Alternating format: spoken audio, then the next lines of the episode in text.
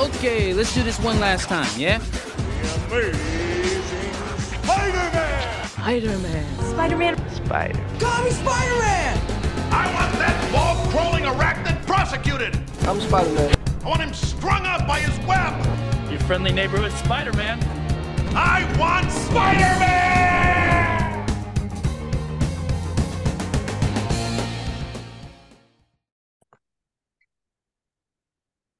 Hello, true believers. Welcome to the Spider Man Book Club.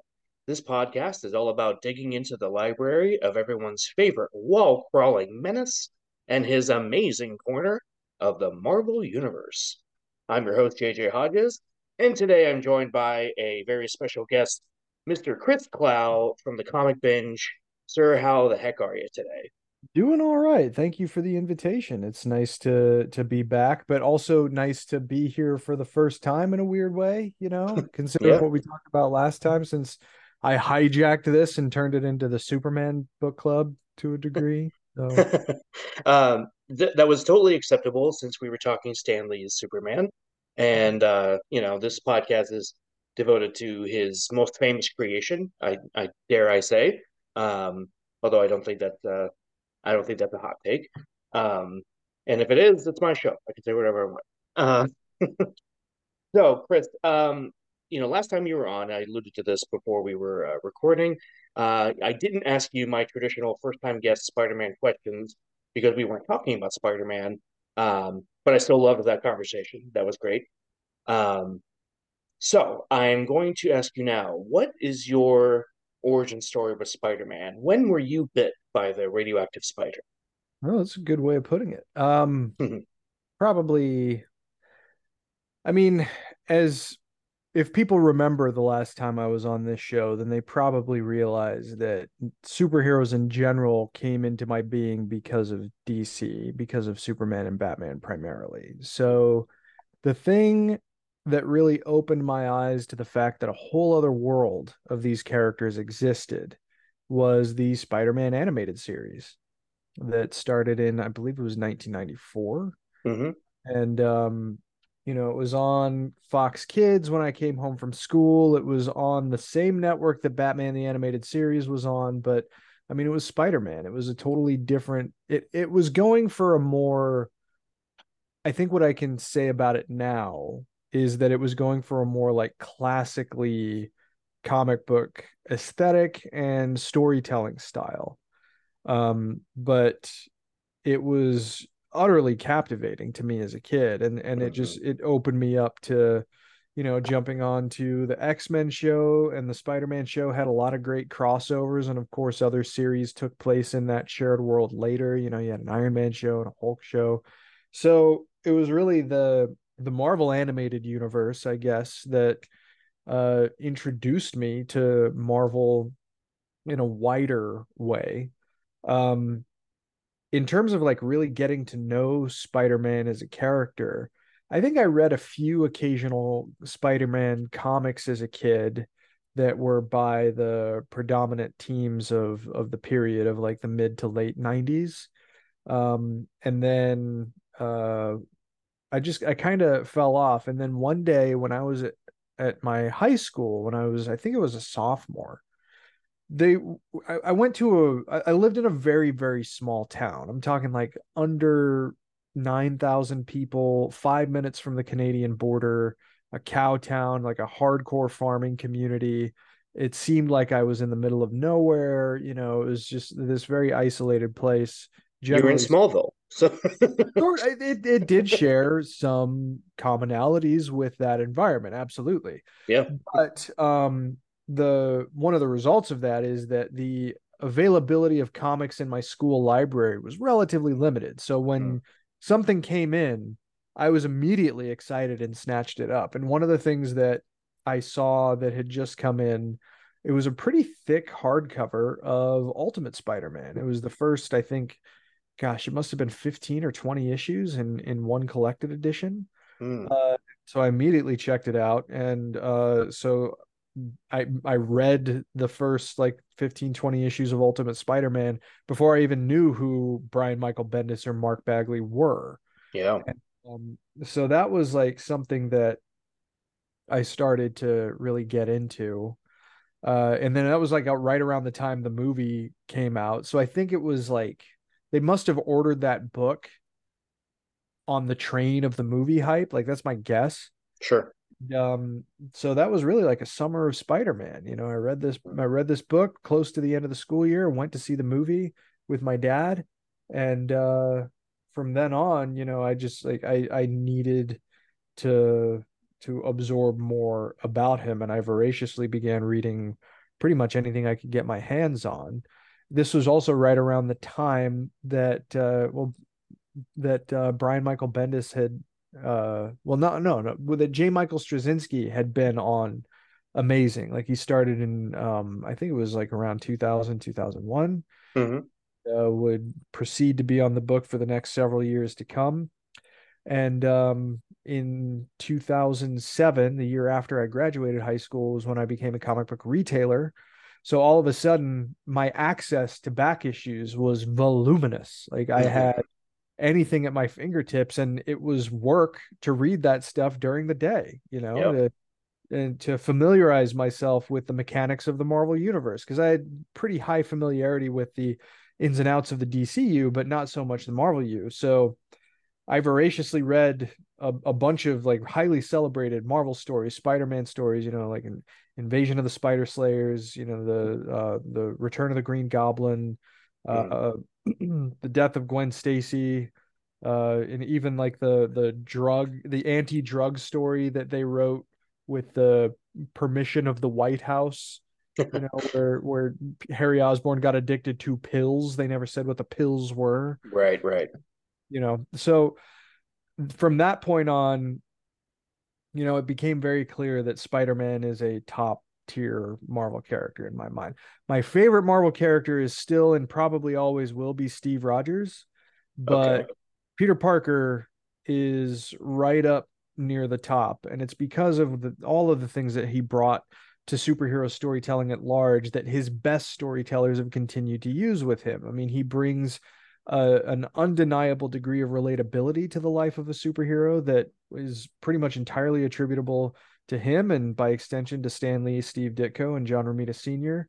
Mhm. And um, his place in the Marvel universe is just so fascinating because within the world he inhabits, Spidey's probably like a third or fourth tier hero, even though in the world we inhabit, he is the mascot of Marvel. Like when you think Marvel, you think Spider Man. Right. There's a weird sort of cognitive dissonance that exists between the place he occupies and then the the place he he maintains in the public consciousness.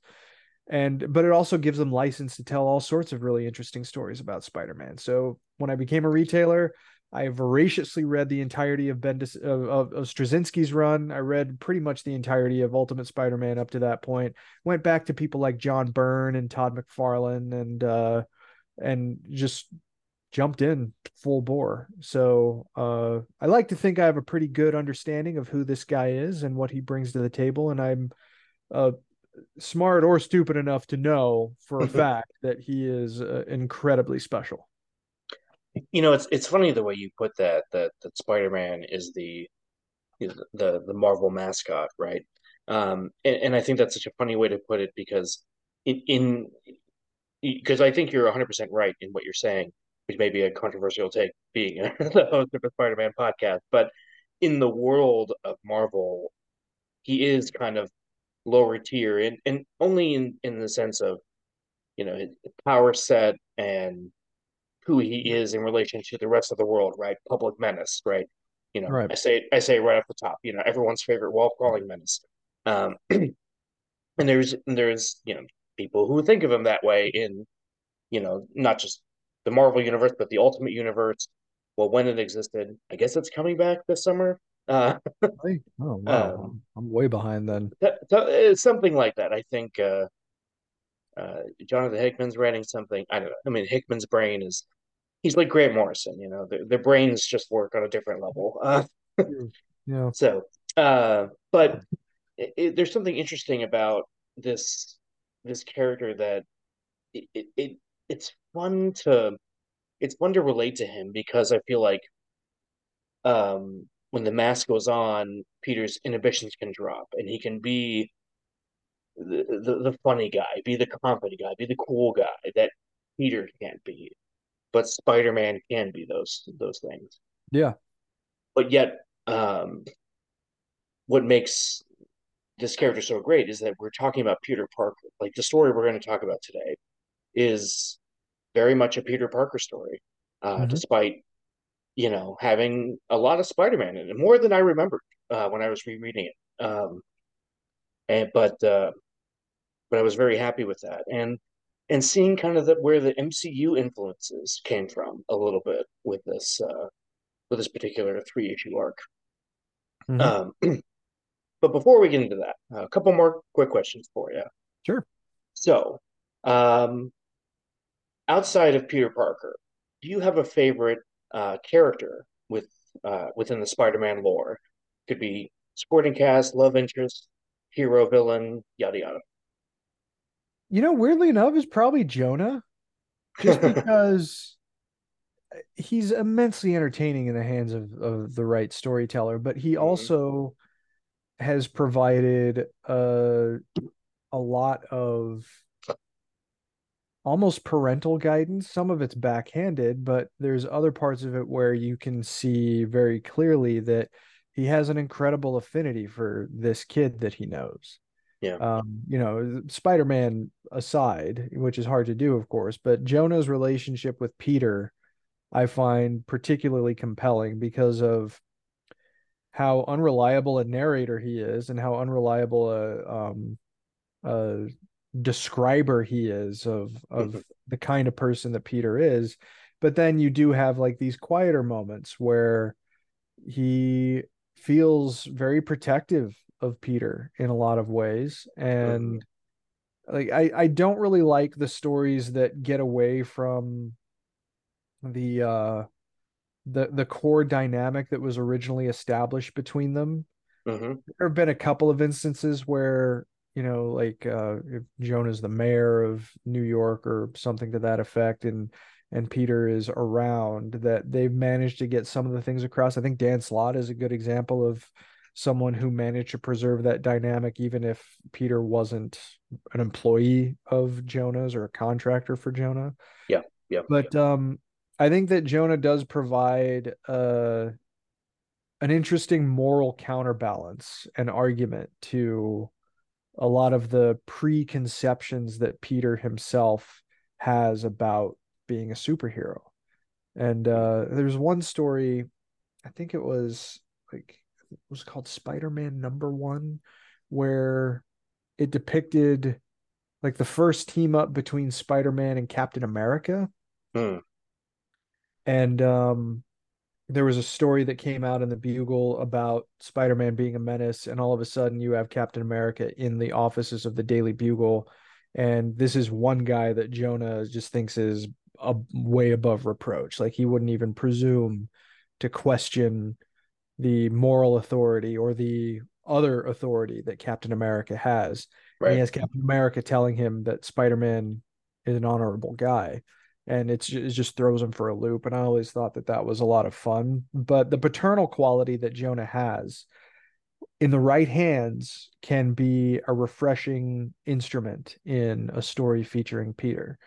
In terms of other characters that i really gravitate toward i mean i think norman osborn is fascinating uh, particularly in the ways that he's been used over the past like 15 or 16 years you know because the goblin hasn't been as much of a of a component of Norman's personality, but I loved when he led the Thunderbolts. I loved when he was in charge of Hammer as the shield replacement, you know, turning him Yeah. into the hero of Secret Invasion was a really novel idea. And I actually really enjoyed most of the the initiative for Dark Reign, you know, that Yeah. the, the fact that you had someone who was so reprehensible being in charge of the Marvel Universe's uh, UN police force for all intents and purposes created a very fascinating dynamic, particularly for Peter himself, because he knows exactly who this guy is, but he is powerless to do anything about it. And I thought that that was a really, I didn't think they they pushed that enough. Like you saw Norman against Tony Stark a lot. Eventually, you know, Steve came. Steve was dead for most of Dark Reign, but when he came back, there was a Mhm. confrontation there. I mean, he clashed with Thor.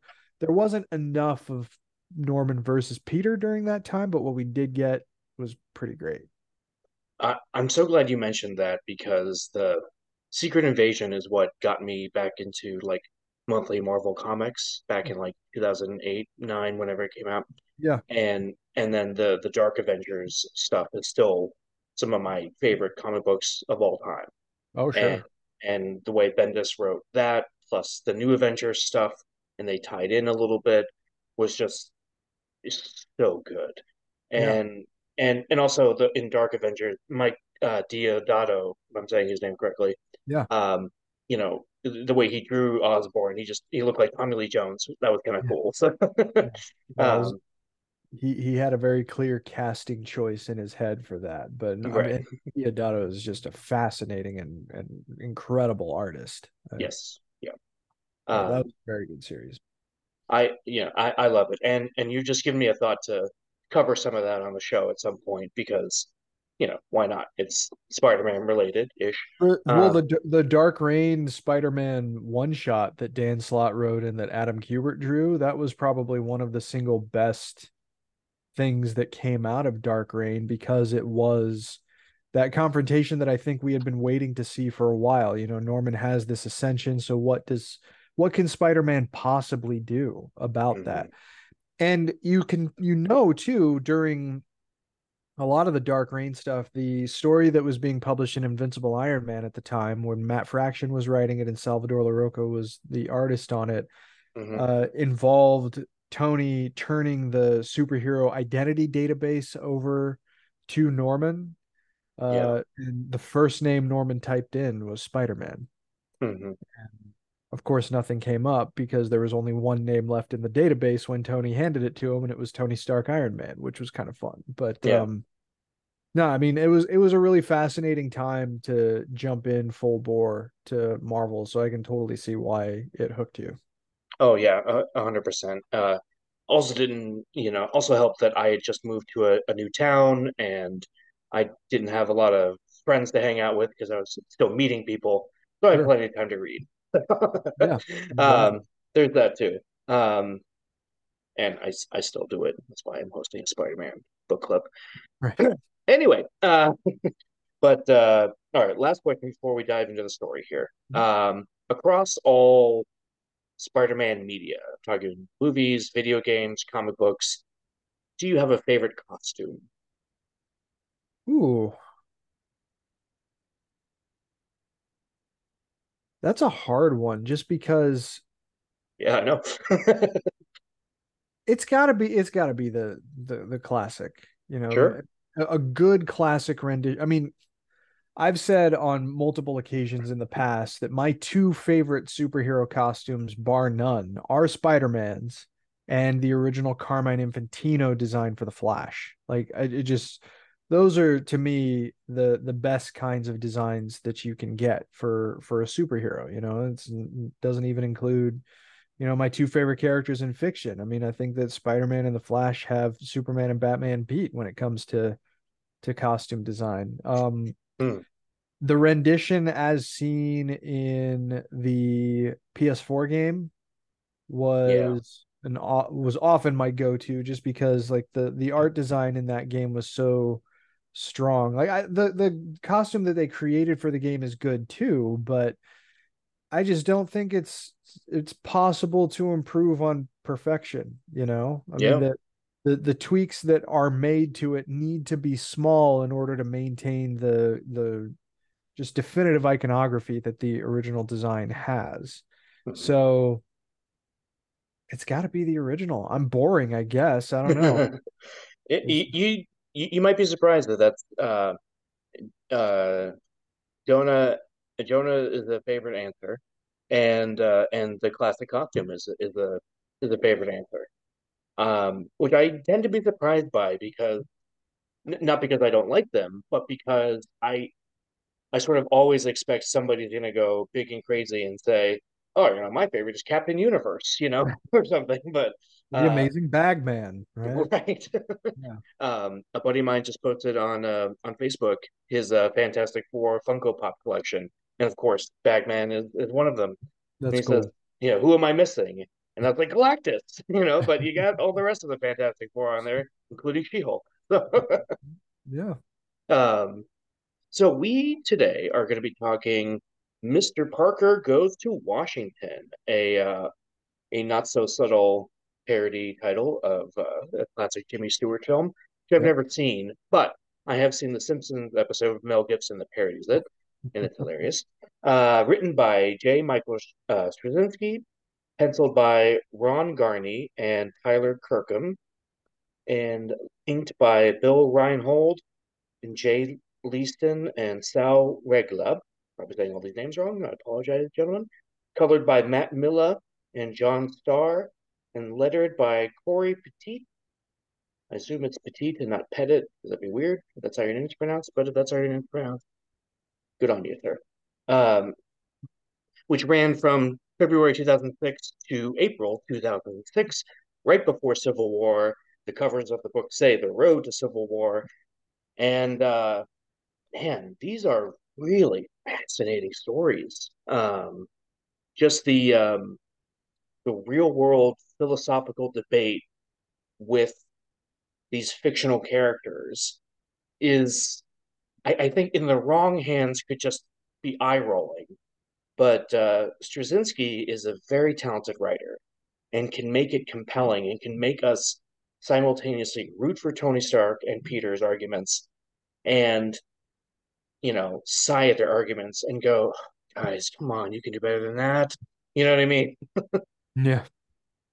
Uh so, so what made you pick this story out of the you know 60 some years of spider-man storytelling I mean, I was just thinking back to stories that really got me invested in what was happening in Peter's life as well as um, you know, the run up to Civil War. The run up to Civil War was actually a pretty fascinating time in the history of the Marvel universe, at least in Mhm. terms of Uh, comic book crossovers during that time. I don't know. I, maybe I'm just becoming an old codger, but it seems like a lot of big crossover events today are really disconnected from the ongoing events in the main ongoing series. You know, they most of the time in current events, it seems like they create separate established miniseries that don't necessarily interrupt the flow of the ongoing titles. I mean, there's a few exceptions, of course, but by and large, it seems like they create that. and granted maybe that's a better choice. Maybe it's better for people to maintain their sanity so they don't feel like they have to go out and find everything. But i do think there is something uh to say about these stories that do manage to i guess quote unquote encroach on the on the mainline books. And this is one of those examples. You know we've we had seen uh in amazing up through this point and in new avengers you know peter becoming more and more involved with the upper echelon of marvel heroes you know where he is standing uh side by side with captain america and iron man and wolverine you know the new avengers really elevated spider-man's place within the universe he inhabits for quite a while afterward yep. and Straczynski was uh, playing with themes in in the Amazing Spider-Man during his run that allowed for asking questions about what would these resources do to Peter, especially if he's starting to become comfortable with them. You know, if if what happens when those might go away, Mhm. uh, or is something that was played with a little bit prior to this point, but it was, you know, he, he was in the middle of it. And then, of course, Civil War comes along, and with the benefit of hindsight, we know that it upends the table for Peter in a very, very significant way. Mhm. So the run up to that was fascinating, particularly to me. I'm a I'm a poli sci kid. You know, I, I my degree is in political science. That's what I studied in school. So the concept of having a story front and center that uh, posits what it would be like for superheroes as like a societal construct to interact with legislators and matters of law uh that was really interesting to me so this story uh it was just like kind of the things that i would daydream about uh in school i mean even though i was in school after this but it was just like wow you know what would it be like if spider-man told off a senator in the middle of a committee hearing. You know, it's just it's not something that you really think about all that much. And uh, so it was cool to see that side of it explored, but it also, I think, contributed quite a lot to the richness that we see Spider-Man go through during and after Civil War. You Yeah. know, the the stories that Str- Straczynski was very much like a cumulative storyteller. The things that happened throughout his entire run, you know, they pay off more later on the further that you go. But this in particular, it just felt like everything was being amped up. It was reaching a boiling point of some kind. You weren't sure if it was necessarily going to be from his family, from some kind of confrontation that he could have with Tony, or a confrontation he could have with other members of the Avengers. Something had to give, you know? Mhm. So, this as sort of the first domino to fall in everything that Civil War was for Spider Man, that makes this story really interesting to me. And I mean, also, it's the introduction of another costume, right? So, yeah. in in that in that regard, it's momentous on its own. It, you know, it's funny because when I was reading this, I I was like, oh yeah, this is when the costume got introduced, and I remember there being a big controversy, as as there always is when the superhero costumes change, uh, which is why, you know, when you talk about like you, mentioned the Flash earlier, the Flash and Spider-Man, their their costumes don't really change very much, you know. As Um, they shouldn't. Right, you know, it's it's like if it ain't broke, don't fix it. But every now and then, you know, as as an artist, right, they want to change things up, which is totally fine. And I like that, you know, it, it- again, we're talking in hindsight when they're like, "Oh, Spider-Man's gonna have a new costume that's gonna be developed by Tony Stark," and then I think we as the fans are, are going, "But that's not right. Like, no, he builds his costume. He, he makes it himself. It's fine." And then, you know, this this costume lasted six months real time, right? You know? Pretty much, yeah. uh, it, it did not last very long. Um, but it also led to, uh, the, you know, and I, I said this when we were off mic, uh, the MCU costume, right? You know, that that's, you know, at least until Spider-Man No Way Home was very much a, uh, a, a Tony Stark invention. And then in Avengers Endgame or uh, Infinity War and Endgame, he has a version of this Iron Spider suit, which never ever bothered me. I, I get why people don't like the relationship between Tony and Peter in those movies. I never never bothered me. I just always thought this is their take on Spider-Man, and it's a new take. We've seen the other takes. What's what's wrong with this one? It's fine. Um, Yeah. because to me, he still felt like Peter Parker. You know what I mean?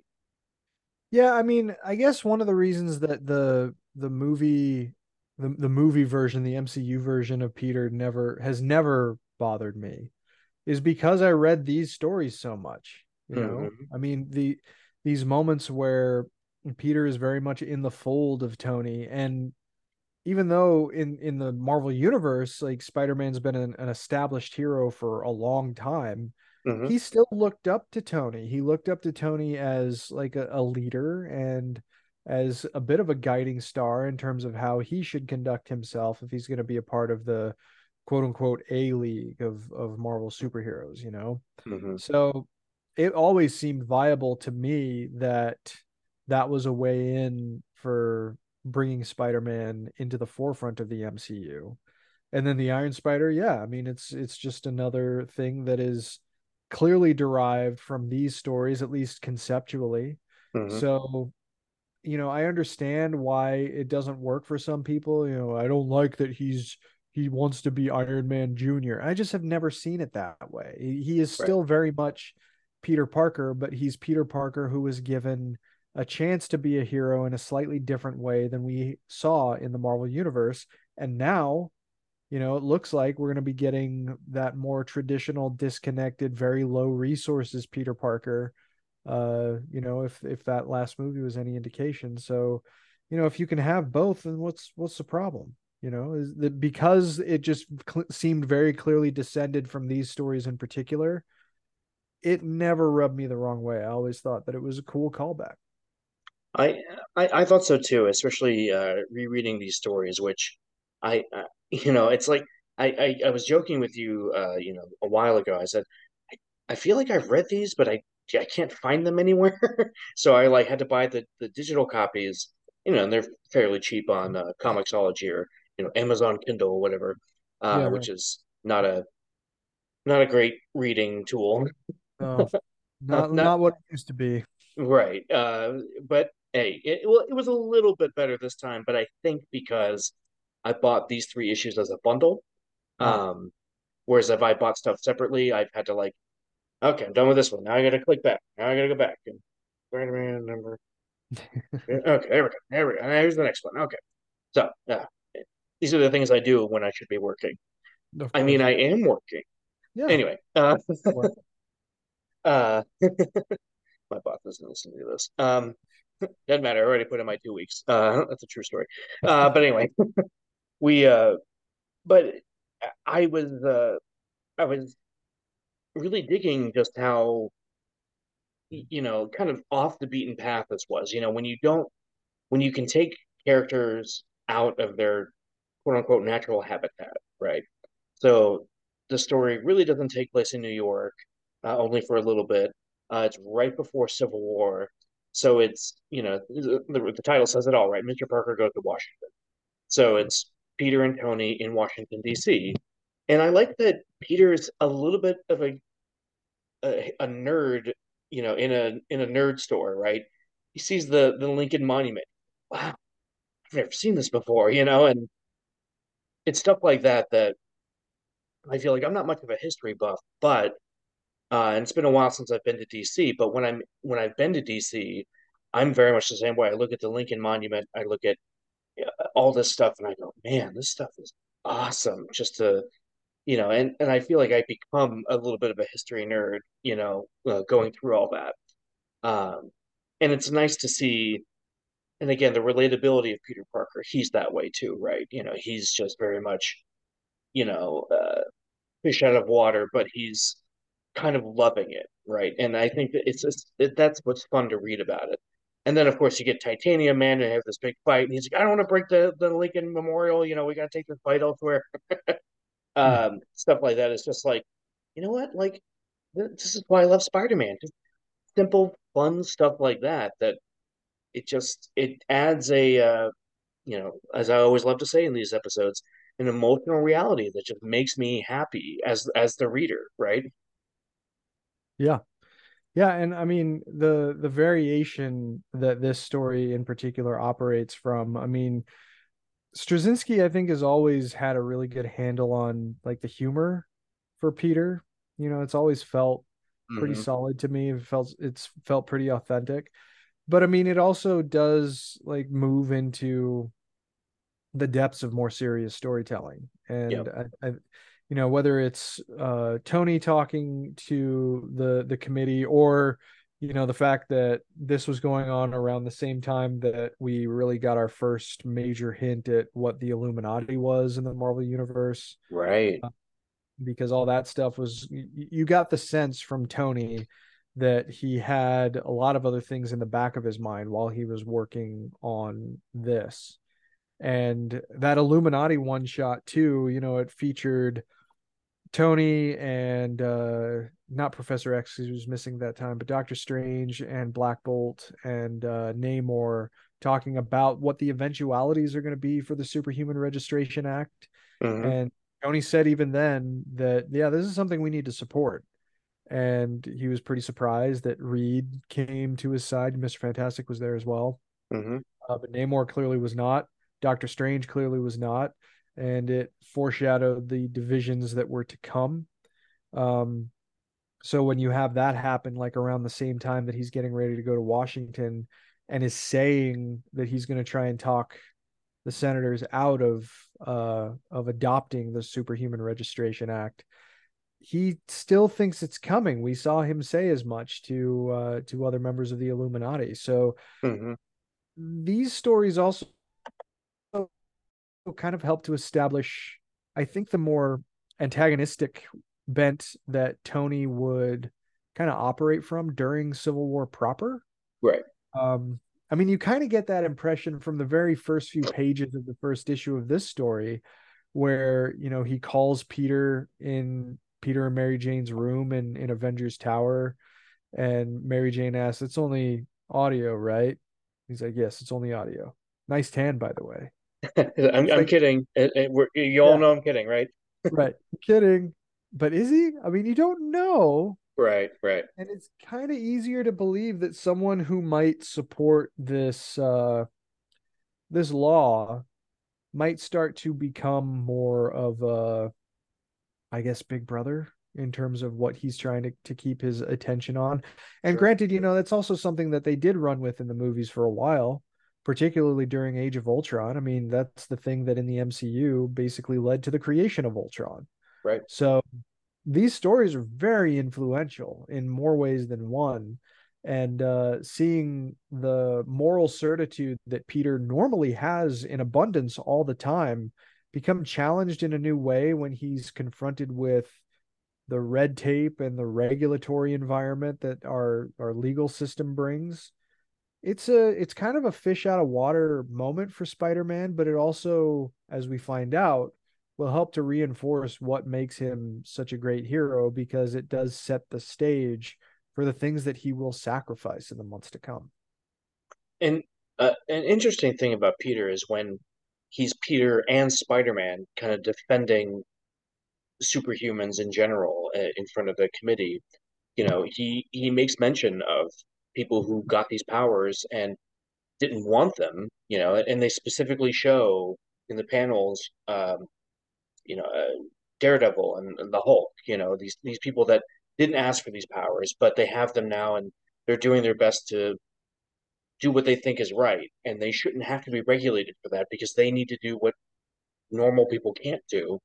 And I think that there's it, it's interesting the way Straczynski writes it because there's no there, there's a naivete to it with Peter where it's like, yeah, but you see where these guys are coming from, but there's also such an earnestness and Peter's so confident in what he's saying yeah. you know and, and i love when he's when he's just peter and he's talking he's like you know may i say something? I know i'm just you know i'm mr stark photographer or whatever but you know I, i've always felt that with great power comes great responsibility and i just love tony just going oh boy like peter stop talking you know but I, think that peter um like i'm rooting for him in those situations like i i know he's like drowning in front of these guys and they're just gonna shoot him dead saying like, "Well, don't you think that they should be regulated because they have so much power?" And he's like, mm, "Well, I would like my remarks stricken from the record or whatever he says."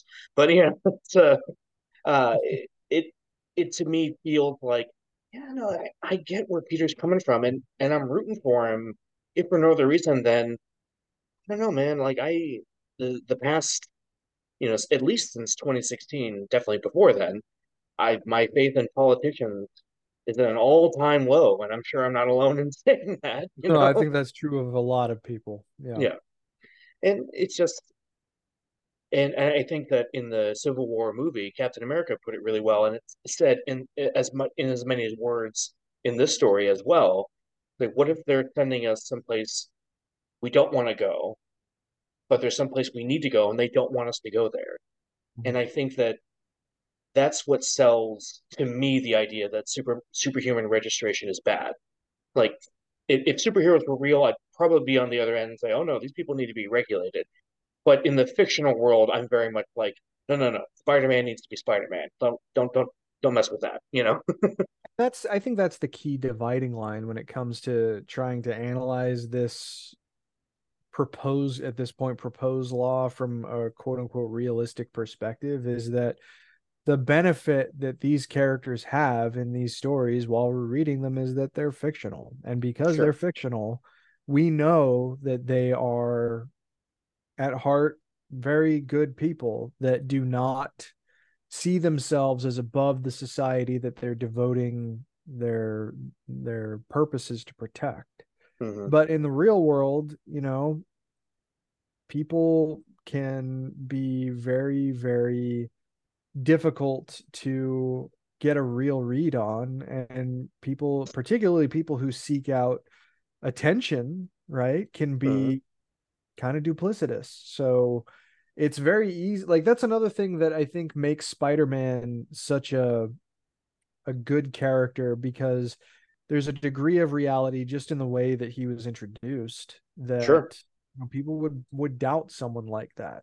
And we didn't really see that very much in mainstream superheroes before spider-man was created. So you take that to like the, the logical realistic conclusion you know with this there's a moment in the story i think in the last issue where spider-man shows up in the committee room and he makes a very compelling argument about what he thinks should potentially be a, a, a better path forward Yeah. but the senator says well are you willing to take off your mask and provide your name and your residence and go on the record he says i can't Mhm. senator says, well that's why we need this law because you might be uh, swinging above the ground but you're not above the law Yeah. and be able to enforce laws equally between everybody. And you know, in real world context, that's a very reasonable argument for you know the rule of law in and of itself. Yeah. But um when applied into the hyper realistic world of the Marvel universe, where we know these people intimately, far more than the in-universe senators ever could, Sure. You know it's easy for us to see this as a as a step too far so And I think that the uh, I I always praise the, the Civil War movie because I think that it was a fantastic adaptation of the book, where it, it- the book itself, and I've said this in you know, as of this recording, you know, today's episode will be last week's episode when I post this, you know. Anyway, uh, but um, uh, I I thought that the the film did a good job of portraying Tony and Steve as both being just neither one of them is wrong and neither one of them is right. Whereas I felt like the book, both of them could be big jerks. um, whereas it was refreshing to reread this and feel like Tony is is still on Peter's side, is still on the, the side, quote unquote, of the angels, right? You know, he's trying to say, we, you know, we don't need regulation because X, Y, Z. You know, we're we're doing our best to protect people and and i love when they say you know they have the the budget debate right you know it was such a it's such a like i could hear robert downey jr eh, you know when they were saying that like well you know there's we've spent 200 billion dollars you know you know re- rebuilding you know cities and and things because the avengers and all these other things have destroyed it. He's like okay well uh we've had 47 instances where the world has almost come to an end and we've stopped that. And also 200 billion dollars in 60 years is not that much money when you really think about it. And and that i i just i i was like what i was reading it just going you got me yes. Like that's good. Uh but you know it, it doesn't dissuade anybody because a lot of politicians are and always have been uh even the ones that we might like are bullheaded and are like no this this is what i believe and that's what i'm going to stick to which is just you know as human beings unrealistic right? You know? Well i Uh, mean when when you place politicians into stories that feature superheroes you know there's there are inherent comparisons to be drawn between them just in terms of the fact that politicians as we understand them in our world and as you know they they operate in the marvel universe certainly as seen in this story you know people get into politics for good idealistic reasons but they also are confronted with the realities of the system's constraints but they also you know look at things through political uh, equations you know what, what's gonna get me reelected what's gonna get me uh to be able to bring you know this earmark home to my state or, or my constituency or whatever it might be. And then superheroes the best examples again fictional characters so we can say this with certainty are looking primarily at the number of people that can be protected by them doing what they do best you know Yeah. so it's a little unfair just because there's clear moral superiority on the on the sides of the vast majority of the superheroes Sure. And- arguably you know that's one of the things that informs tony's arc as we proceed into civil war is that he is starting to look at things through a more political lens in terms of how to cultivate support but he thinks he's doing it for the right reasons. He thinks that he's doing it to protect the good men and women that he knows who operate as superheroes in the marvel universe. He just thinks that this is the best way to do it. Yeah. and then you know he runs afoul of uh of Steve Rogers who sees things in a totally different way. And you have a very compelling story where you have a character like Spider-Man who has arguably the same level of moral certitude as someone like Steve Rogers and the intelligence of Tony Stark and he's caught in the middle of both of them and Yeah. how does that resolve itself and they do play with it in a pretty interesting way I think the best way that it's played with is in Amazing versus hmm. the main Civil War series itself. But that's not to take away from the main Civil War series. It's just I think it's a little lighter in terms of the tone that it plays with and when it comes to Spider-Man himself. And we see that on full display in the Civil War tie-in issues of Amazing.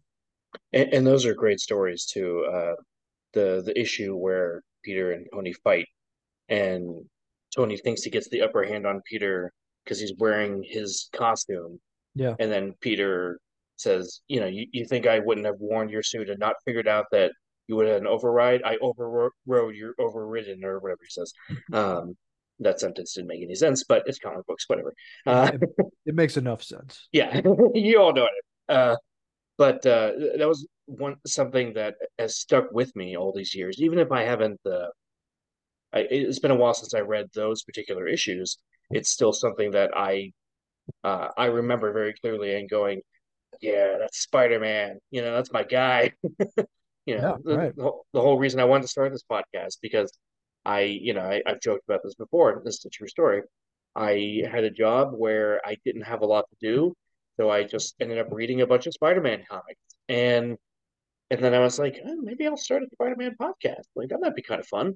And like, well, you know, and then you know, I talked to Ryan Lauer and said, hey, you know, I, might do the Spider-Man book club. You have the Batman book club. Is that going to be weird? And he said, no. like just very simply like, fine, do whatever you want. And I was like, oh, okay. I was stressing all day over nothing, um, as we tend to do. But Yep. you know, but regardless, um, th this type of stuff though with Peter and it, but it's the you know you were talking about the humor earlier, um, just the the fun of him trying on the costume, uh, his new uniform in the hotel room, and it changes color and the and the extra legs come out and how he like reacts to that is just genuinely hilarious. Just you know the the type of thing, and I'm sure you're like me, growing up with the um, uh, animated series. It's like Christopher Daniel Barnes. I mean, he's you know he, he's Kevin Conroy in that sense, right? Right, You know, so when. I read a Spider-Man comic, it's Christopher Daniel Barnes. When I read a Batman comic, it's Kevin Conroy. So it's it's fun to have that. Um, hear him go like you know the legs pop out and he gets stuck on the ceiling and he's like you know he's like "Oh, i'm gonna kill him. It's just it's so it's so fun. And then we can get into you know spider-man in the the, the committee hearing. If he Mhm. says like well this is why i do what i do. And then they're like well you're, if you're if you want this on the record you got to take off your mask. And he's like i can't do that. And he's like well then your record then everything you've said has been stricken from the record. And Mhm. that's just so Spider-Man. that's that Right. Parker luck, right? Sure. Yeah.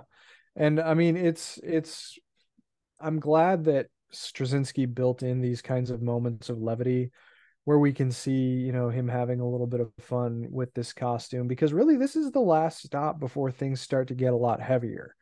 Uh, Right. and not just as it relates to Civil War, but beyond Civil War, you know, Mhm. like uh, Straczynski's time on the book was winding down and um I mean he left Spider-Man in a a pretty dark place right before you know one more day happened of course but um but it's i'm glad that there is so much range in these three issues in particular because you really do get kind of the gamut of spider-man's character Yep. in terms of how he responds to crazy situations, but also, you know, he's sort of establishing what do they call it in the first issue, like a blood oath between he and Tony. Yeah, yeah. That's you can tell that like he's pretty uncomfortable with that at first. hmm And then that's just really the first step in a cascading series of events that ultimately lead Peter to make some pretty pivotal choices during Civil War and afterwards. So, um, no, I think that this is a, a shockingly strong story considering that it's only three issues. There's a lot that happens in it, and uh, you know, y- you know, you're talking about the blood oath, where I, I think even when Peter agrees to it, I, I feel like the sense that I got from the story was that Peter agrees to it in the feeling like, well, this isn't a big deal. Like, you know, we're we're all friends here. What's really going to happen? Mhm. And but like Tony isn't telling him everything, which obviously like comes to play in later issues and why they have their uh their divide. Mhm. But it, it's it's interesting to me to to see that where he kind of jokes about it. He's like, "Oh, it sounds like you're making like a blood oath." He's like, "No, I, I am Peter," and he's like, "Oh, well, fine, right? You know, you know, we're, we're all friends here."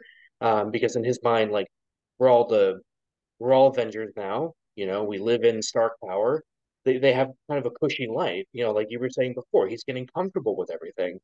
So Mhm. there's kind of a you know the the Parker luck of it, right? You know, say, well, you know, what's gonna go wrong? Shrug, and then you know, then the narrator voice comes in, and then it did. You know, Yeah, right. um, and it's and even throughout this, I I loved that the seeds of distrust with Peter and Tony are are sowed immediately, where you have Titanium Man, and Peter makes a point to say, you know, it, it kind of seemed like you knew something was going to happen. If you knew something was going to happen, you'd say something. You- You'd tell me, right? You know, we took that blood oath, right? And Tony's like, yeah, yeah, I tell you. And then you find out that Tony did set everything up, and he was trying to. And, and, and it's also not 100% clear, is he selling this it, was he having the Titanium Man be, you know, for pro registration or against it, right? I, I feel like there's enough leeway in that that we as the audience can kind of go, well, what's Tony's end game here? At least, at least on first read, you know what I mean?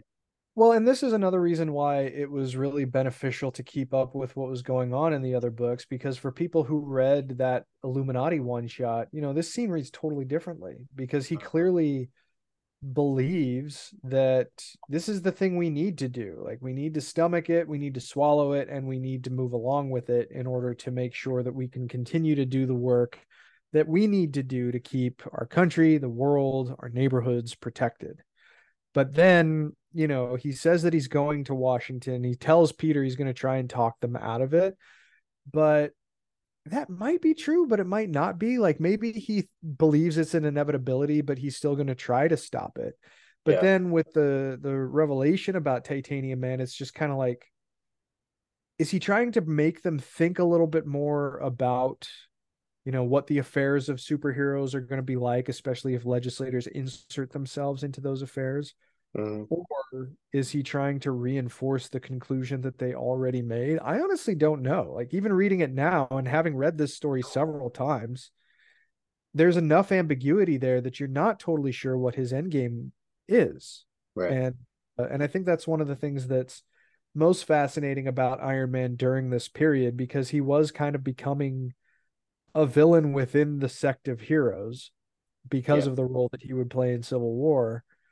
And you know, the you, you never really get too much of a sense of, until really he's deposed at the end of Secret Invasion when he realizes that maybe he did take things too far. But that's all in, in comics reading time, that's a long period for him to go having total certitude over everything that he's been doing Mhm. arguably i guess you could say that the veneer was cracked um in that confession one shot that bendis wrote with alex maleev on the artwork where you know Yeah. he himself is it worth it and he's sitting there alone with steve rogers corpse before he realizes maybe it's not Yeah. so you know peter is a character often in turmoil but um and Tony is too, but this kind of takes things to a whole other level. And he clearly over the next couple of years is going to have to figure out, you know, what the what the actual right thing is to do and if he's the right person to be at the head of the superhero table. And clearly by the time we actually do get to Dark Reign,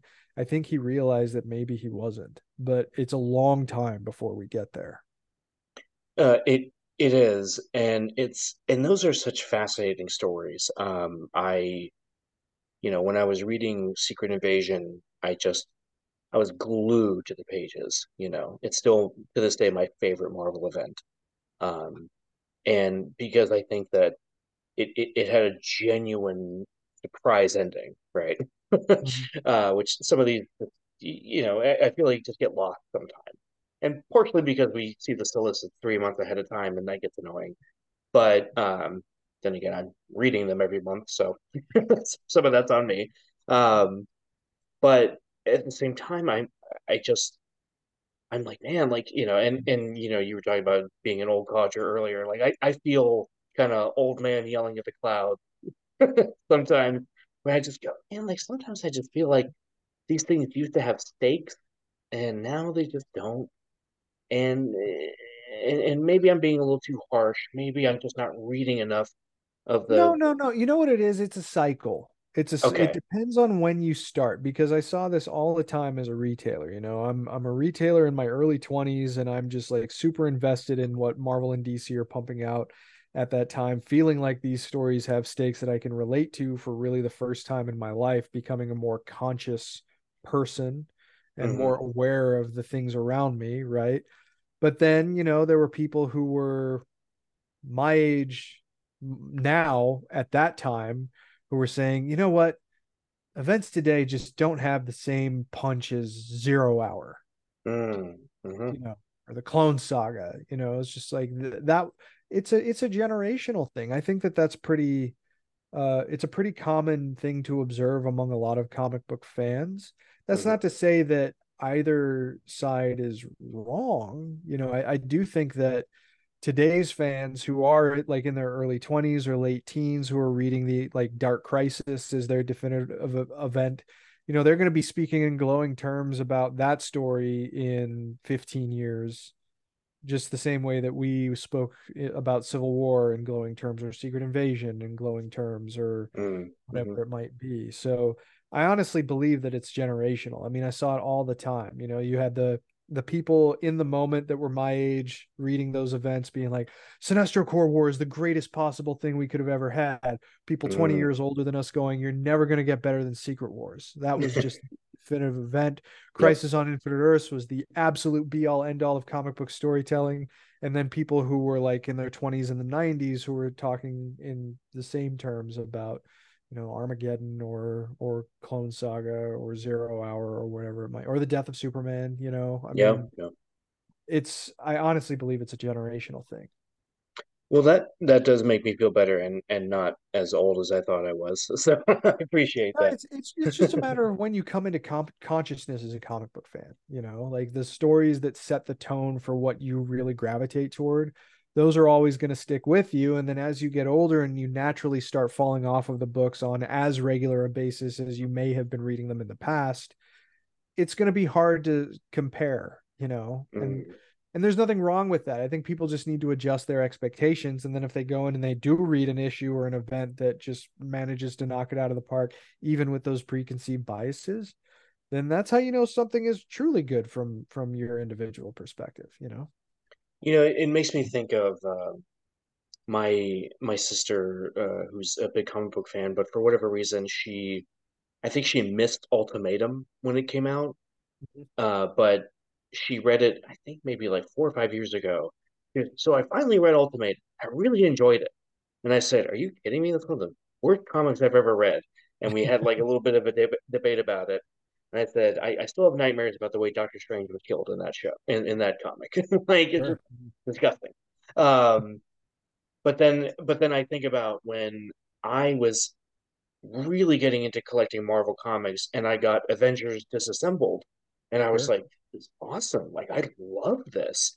And then reading about it, finding out that people hated it when that was coming out, right? You know, Um, and and Bendis even kind of joked about it, where he was like, you know, people look at uh, Jeph Loeb doing Ultimatum the way they looked at me doing Avengers Disassembled. Like I'm just going to the toy box and just breaking all the toys, you know. But that's not really what I was doing. I was trying to set up a new thing, and and it, it took me a minute to kind of understand that and go, yeah, that, that that does make a lot of sense, you know. And um, so for me, reading Secret Invasion, Civil War, I was like, well, I'm excited to see what happens next because I love these characters, and now I want to see where they go next.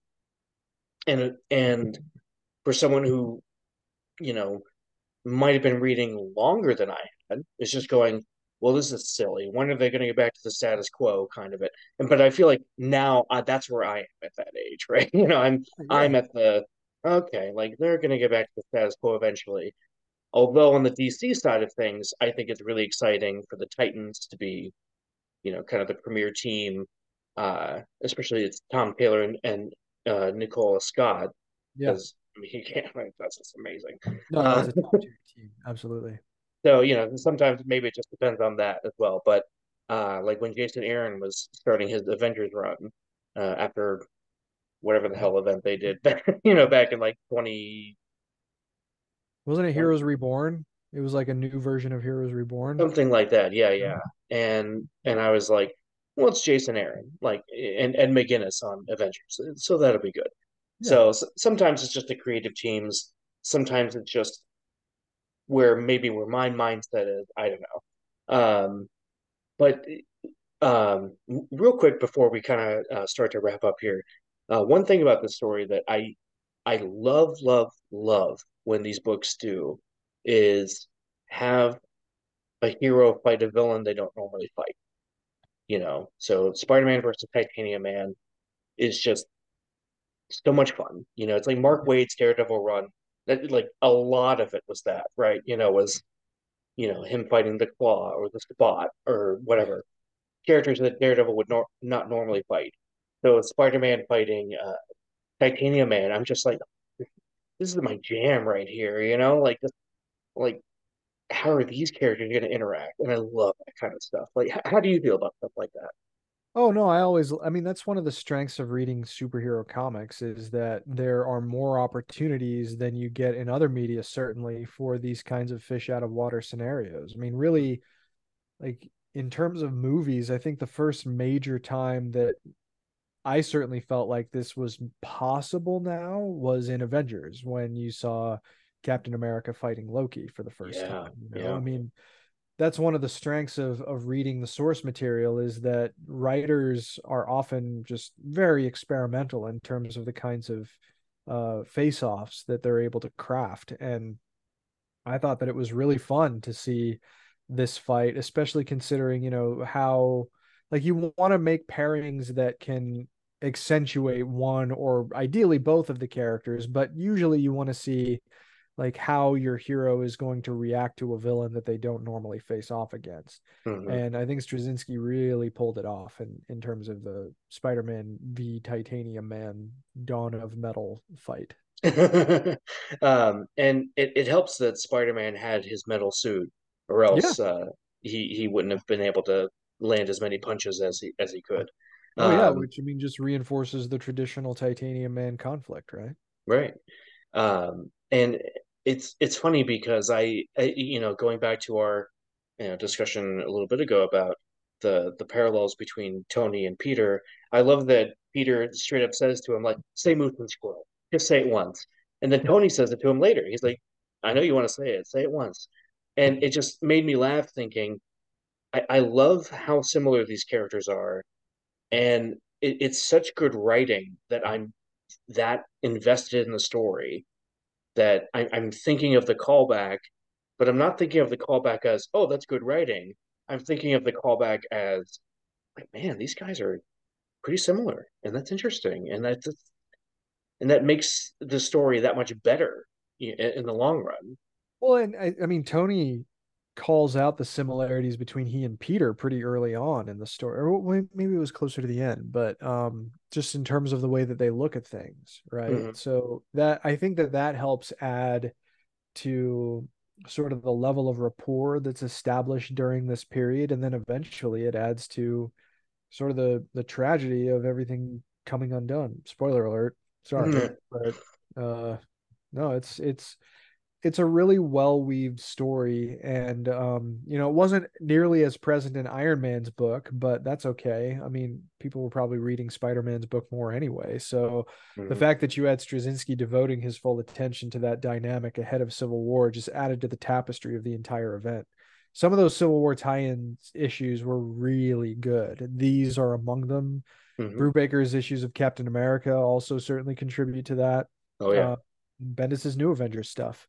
You know, it was all just like I love the events where you have these very different creative teams that all are pointed in the same direction um, and getting ready to align all of the pieces for the main event to finally be told. Infinite Crisis is an event I see in the very same way. Uh, Mhm. just because all of the individual pieces were being aligned to tell this larger thematic story about the nature of heroism in the respective universes. And um, yeah, it's really honestly like the tie-in material for Civil War I like far better than the main story. Not to take away from the main story or anything, like the main Mhm. story is good, but the tie-in stuff is very good. I I'm a big fan of the Brubaker Captain America run. I mean, just from start to finish was just brilliant stuff. And of course, you know, when they adapted it to the MCU, pretty much immediately, it was like, well, yeah, I mean, that's that's the best stuff. And uh and Straczynski's amazing Spider-Man stuff. And and also it it was a it was I want to say maybe six or seven years later, I, I finally read the New Avengers stuff, and I loved um, like how the New Avengers issues dealt with like how does Luke Cage react to this? You know, how, how do these individual characters react to this? Because that's always been uh, if for as, as good as Bendis is at the team books, when he can narrow in on character stuff, you know, like his Ultimate Spider-Man. I mean, Ultimate Spider-Man is my favorite version of Spider-Man. Mhm. Um, uh, but when he can narrow in on on those little character beats, it makes it that much more interesting. And I'll never forget the New Avengers when, you know, it's like you know you have until midnight, yeah, and then the law goes into effect, and Luke Cage is like, I'm just going into my apartment. I'm gonna sit down. Ain't nothing wrong with that. And he sits Mhm. down like twelve oh one. You know, Mr. Cage. You know, we're from the, you know, we're, we're with the police, and he's like, already. And I just read that, and that has stuck with me. You know, Sure. just going, mm-hmm. Yeah, I just I feel this. You know, that emotional reality is palpable in, in these books. Yeah. And and they they do a good job of sort of spreading the impact of the larger events across just a wider more a wider but yet more intimate cast because you Mhm. can focus on the individual characters in the in the tie-in material far better than you can in the main series where Yeah. you know the scope has to be larger by necessity you're telling a universe wide story but when you can focus on one corner of the universe you can tell some pretty compelling interpersonal stories too that I think are are really strong and again just add to the whole tapestry of everything. Hundred percent. Um, so Chris, this has been such a blast uh, getting to talk about this with you. Um, I always love having you on either show. Uh, we just recorded not too long ago for uh, for Comic Junkies. Um, so it's just my my my plan to steal you away from Paul Herman. Don't tell him. uh, uh, but this this has been uh, this has been a lot of fun. Um, so the one more question, or not Sure. question. Uh, one last thing let's give your local comic shop a shout out. Uh, where do you go nowadays? Great question. Yeah, I go to Subspace Comics in Lynnwood, Washington. Mm-hmm. Um, it's run by uh by a great guy named Brian. Um, he has been very involved in the Pacific Northwest comic scene for quite a long time. Uh, helped to organize like the Emerald City, the original versions of the Emerald City Comic Con and Rose City Oh. Comic Con, and he's he's just he's pretty connected just in terms of the the comic scene over here Mhm. but he's also just a, a solid retailer and um, he's got a great store and uh, I love going there. I, I try to go every week, but it's usually every two. Hmm. And um, he's also a big Star Trek fan, so we also connect on that basis as well. But um, Subspace Comics is a great comic shop. If anyone who listens to this is in the Pacific Northwest, they should definitely give it a try. Uh, one of my favorite things to do, and it's a, and it's been a while since I've had a, you know, well, you're not new, but new-ish guest, um, where I have, uh, yeah, I, I when I travel to new cities, I love visiting new stores. Oh yeah, Um, yeah. it's just it's it's something I I love to do. Um, like for example, when uh, my great aunt um, who passed away about 10 years ago uh, lived in Richmond, Virginia. Uh, there was a a comic book store there. I, I don't remember the name of it, but uh, it didn't have a sign out front. It just had like in, in place of a sign was the Batman logo. When I was a little kid, I was like, "Dad, can we go to the Batman store?" Um, and uh, and I did go there about like mm, I want to say like seven years ago, and I was just like excited to walk around. And it was, you know, as an adult, I was like, "Oh, this is a pretty normal looking comic book store," but at the same time, I was like, "Really, this is so cool." And they're like, "Can I help you find anything?" I was like, "My memories." I didn't say that, but uh, I was just like, "No, no," and I bought some stuff. It was fun. Um, one of my favorite things to do. So, Subspace Comics in uh, Lynnwood, Washington. Lynnwood. Yep. Okay. Uh, so yeah, uh, check them out in uh, in uh, Washington State, not California, as I mistakenly said off mic. That's Which- fine. I, I, I was born in California, so you know. There you go. Um, I was born in Ohio, so that was lame. Uh, Hey, Ohio. It's just as much a part of America as any other state. I guess. Uh, I'm I'm kidding. Uh, so Chris, uh, if people are swinging through the streets of New York looking for you, where can they find you? I find me on Twitter at Chris Clow, C H R I S C L O W, and um, you know the Comic Binge as well. We actually just re- did we do live streams every week, um, and the most recent one that we did was actually on Rob Liefeld's six issues of Captain America during Heroes Reborn from 1996, and we had fun talking about that. And then I'm also on a uh, podcast called Discovery Debrief, where we talk about new episodes of Star Trek because there's a lot of new episodes of Star Trek these days. Hmm. And uh, we actually just had Ryan McCaffrey from IGN on our most recent episode talking about episode five from season three of Star Trek Picard, which is a very good season so far. So uh, check out Discovery Debrief wherever you get your podcasts if you like uh, if you like the Star Trek. I I I love that. Uh, I'm I, I'm a novice when it comes to Star Trek, uh, but Oh, I I still I still get excited with like you and uh, Zaki Hasan and Zach Moore, you know, mutual friends of ours. Uh, when when you all talk Star Trek, I get happy because I'm like, oh, they're in their element, and it makes me happy.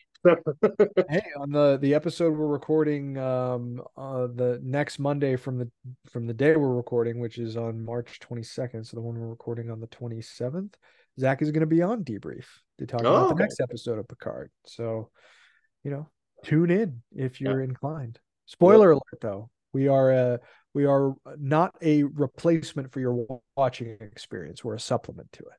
So, Yeah, well, uh, fair warning, and I appreciate that. Uh, I gotta catch up on Picard. I I loved season one. I gotta get in on on all that.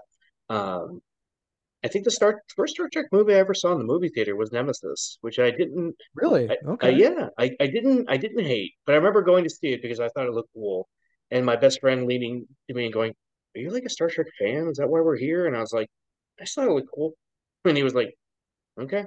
So, right. and then seven years later, we were both like super excited about the J.J. Abrams one. So who knows? That's how Um, long it took to get another Star Trek movie made. Yeah. It's uh that and Batman, you know. We're going on seven years again, which is kind of hard to believe, but at least we have TV to fall back on this time, unlike last time.